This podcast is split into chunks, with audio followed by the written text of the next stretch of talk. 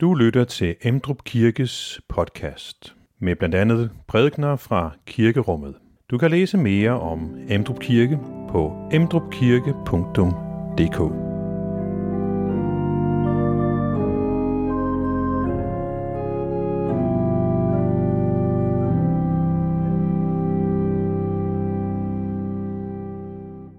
I dag har vi øh, tredje søndag efter påske. I dag skal vi høre noget, som faktisk sker i påskeugen, hvor Jesus taler med sine disciple. Han fortæller dem, at han skal afsted til sin, til sin far og gøre boliger parat til disciplene. Og så siger han, der hvor jeg skal hen, der han kender I vejen. Men det synes en af Jesu venner, Thomas, det kan han ikke forstå. Så han spørger, jamen, hvor er det? Vi kender ikke den vej. Og så svarer Jesus, jeg er vejen. Jesus er selve vejen. Hvad det betyder, det vender vi tilbage til, når vi kommer til prædiken.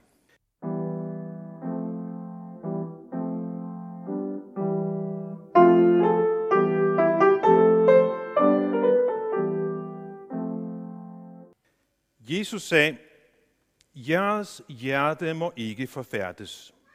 Tro på Gud og tro på mig. I min faders hus er der mange boliger. Hvis ikke, ville jeg så have sagt, at jeg går bort for at gøre en plads rede for jer?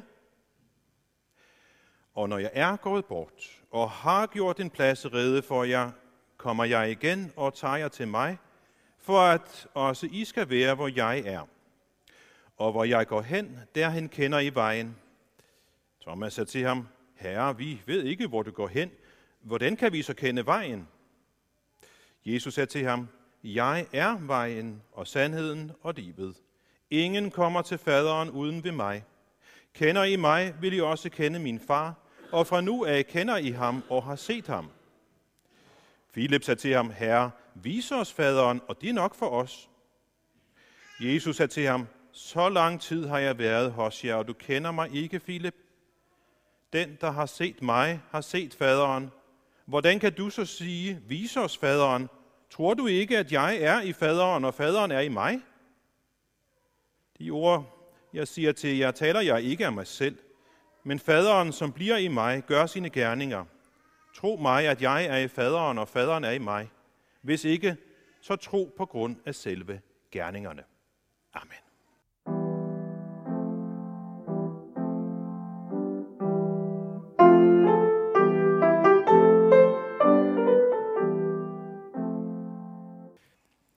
Hvor skal vi hen, plus? spurgte Grisling. Det ved jeg ikke, svarede Plys. Og så tog de en anden i hånden og gik derhen. Vi kan trække lidt på smilebåndet af, af de her lidt øh, skæve, absurde replikskifte, der er imellem Peter Plys og Grisling. Og vi ser dem jo for os, de her to lidt umage venner, den buttede naive Plys og den lille, tynde, mørkerede Grisling, som tager en anden i hånden og begiver sig afsted, uden at vide, hvor de skal hen. Det vigtigste er, at de tager en anden i hånden og går afsted sammen. Den vej, de skal gå, ved de ikke noget om. Hvad der møder dem der, jamen det vil vise sig, og måske vil deres hjerte blive forfærdet, måske ikke.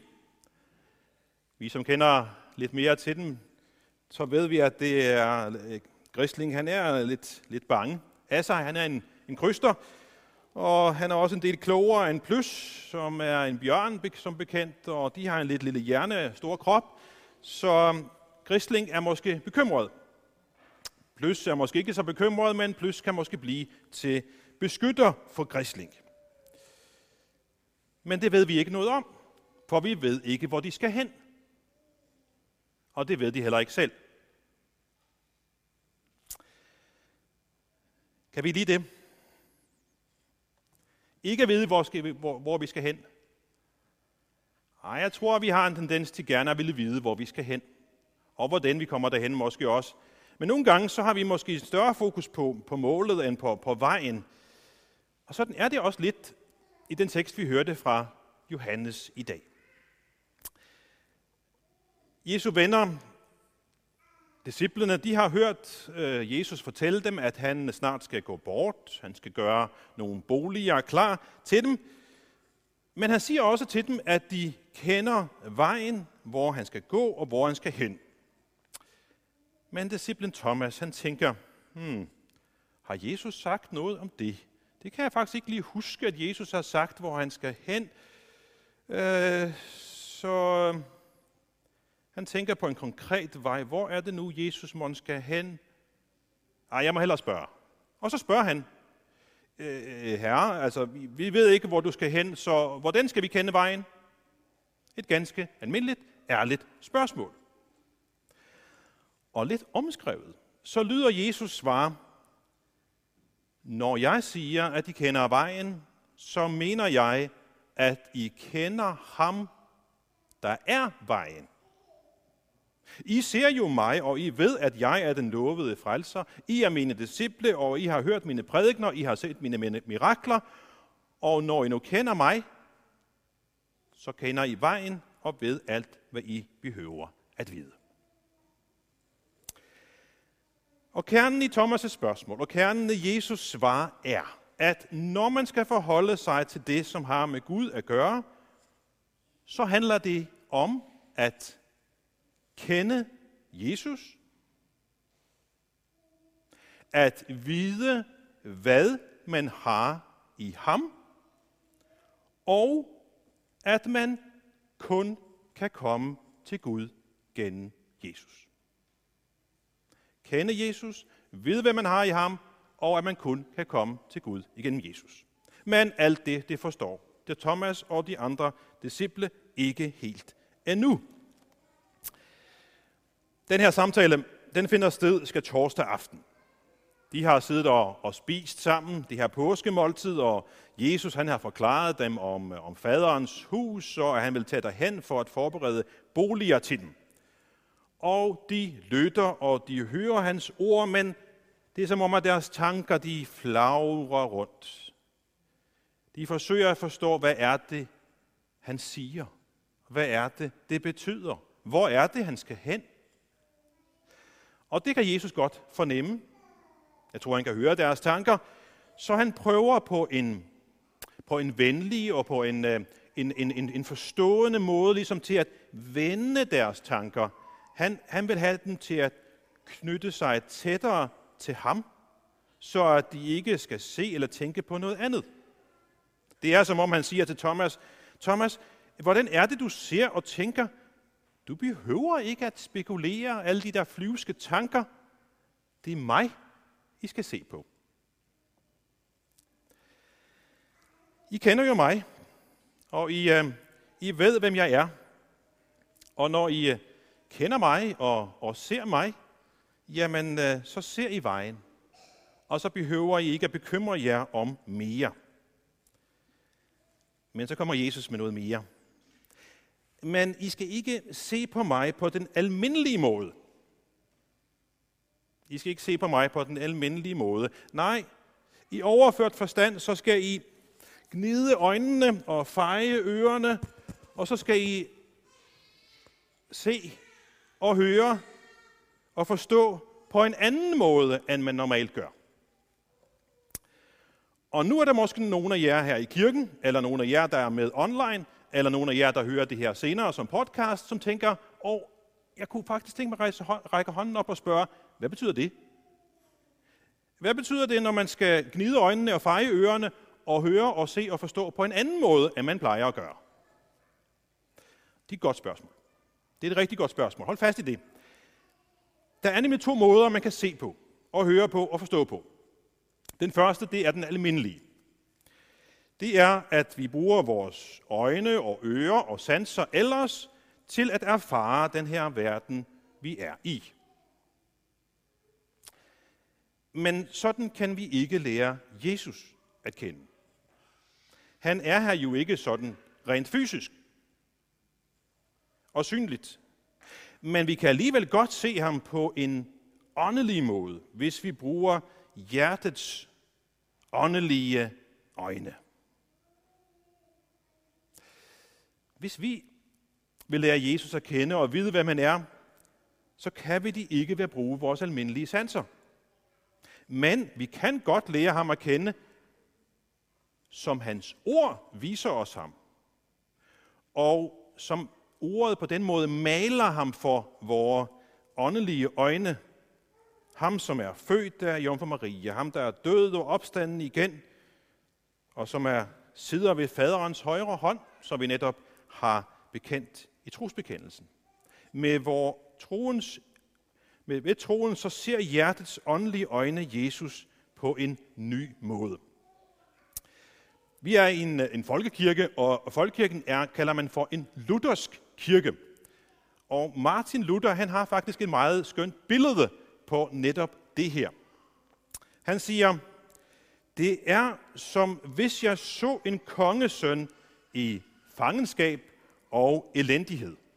I en grå frakke eller en pilgrimsdragt som en fattig mand, og ellers ikke kendte noget til ham. Efter hvad mine øjne så, så ville jeg bare tro, at han var en tigger. Men hvis jeg hørte, at han i virkeligheden var en kongesøn, så ville den grå frakke og staven og hele tiggerfremtoningen straks forsvinde fra mine øjne. Og jeg ville bøje knæ for ham og kalde ham nådige herre, selvom han ikke synligt bare en guldkrone og majestæt. Og det synes jeg er et godt billede, som beskriver, hvordan det er med Thomas og de andre Jesu venner. Da de med deres fysiske øjne ser Jesus sidde der ved bordet, så ser de endnu ikke, hvem han i virkeligheden er.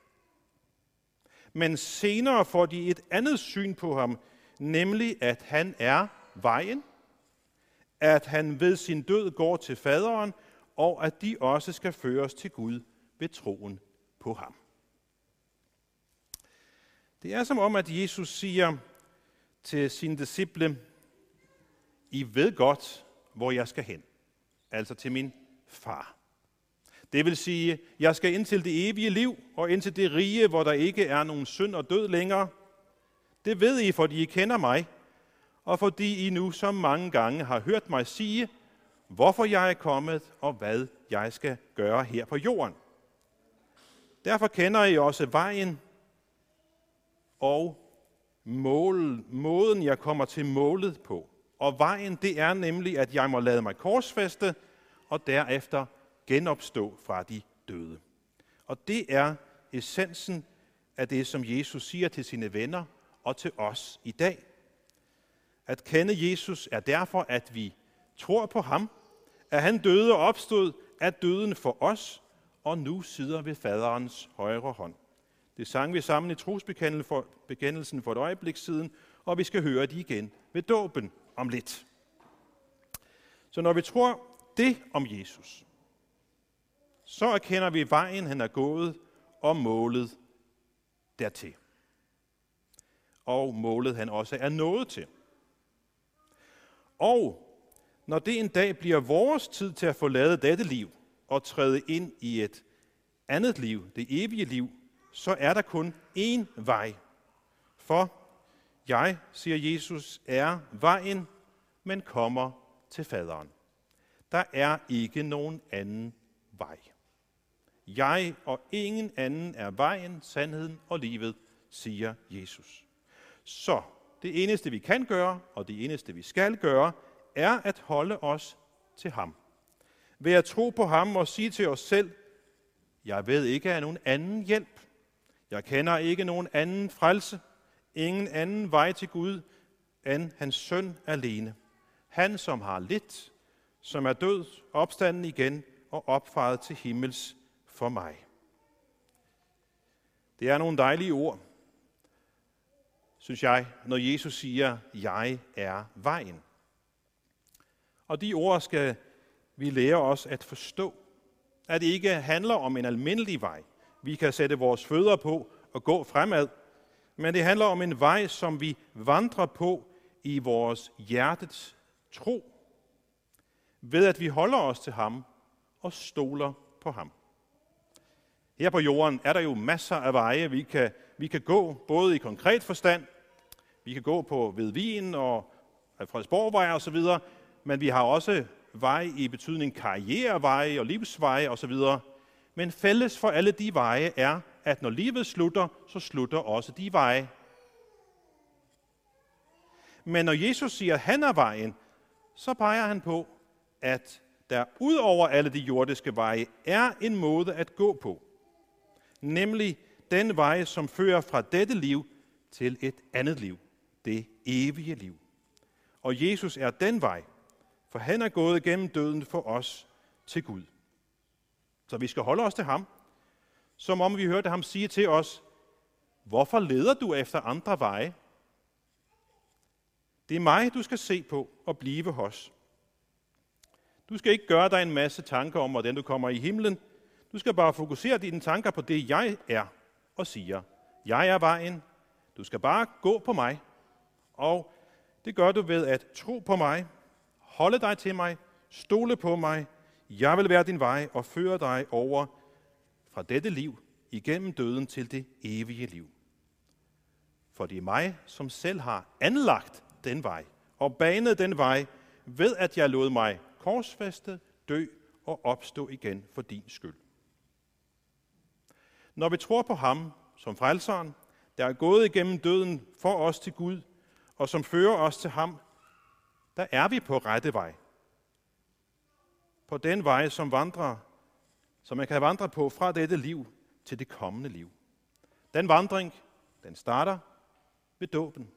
Og når troen er til stede, så kommer man videre af den vej, indtil man igennem døden når helt frem. Nu starter jeg med plus og grisling, og lad os lige gentage den til sidst.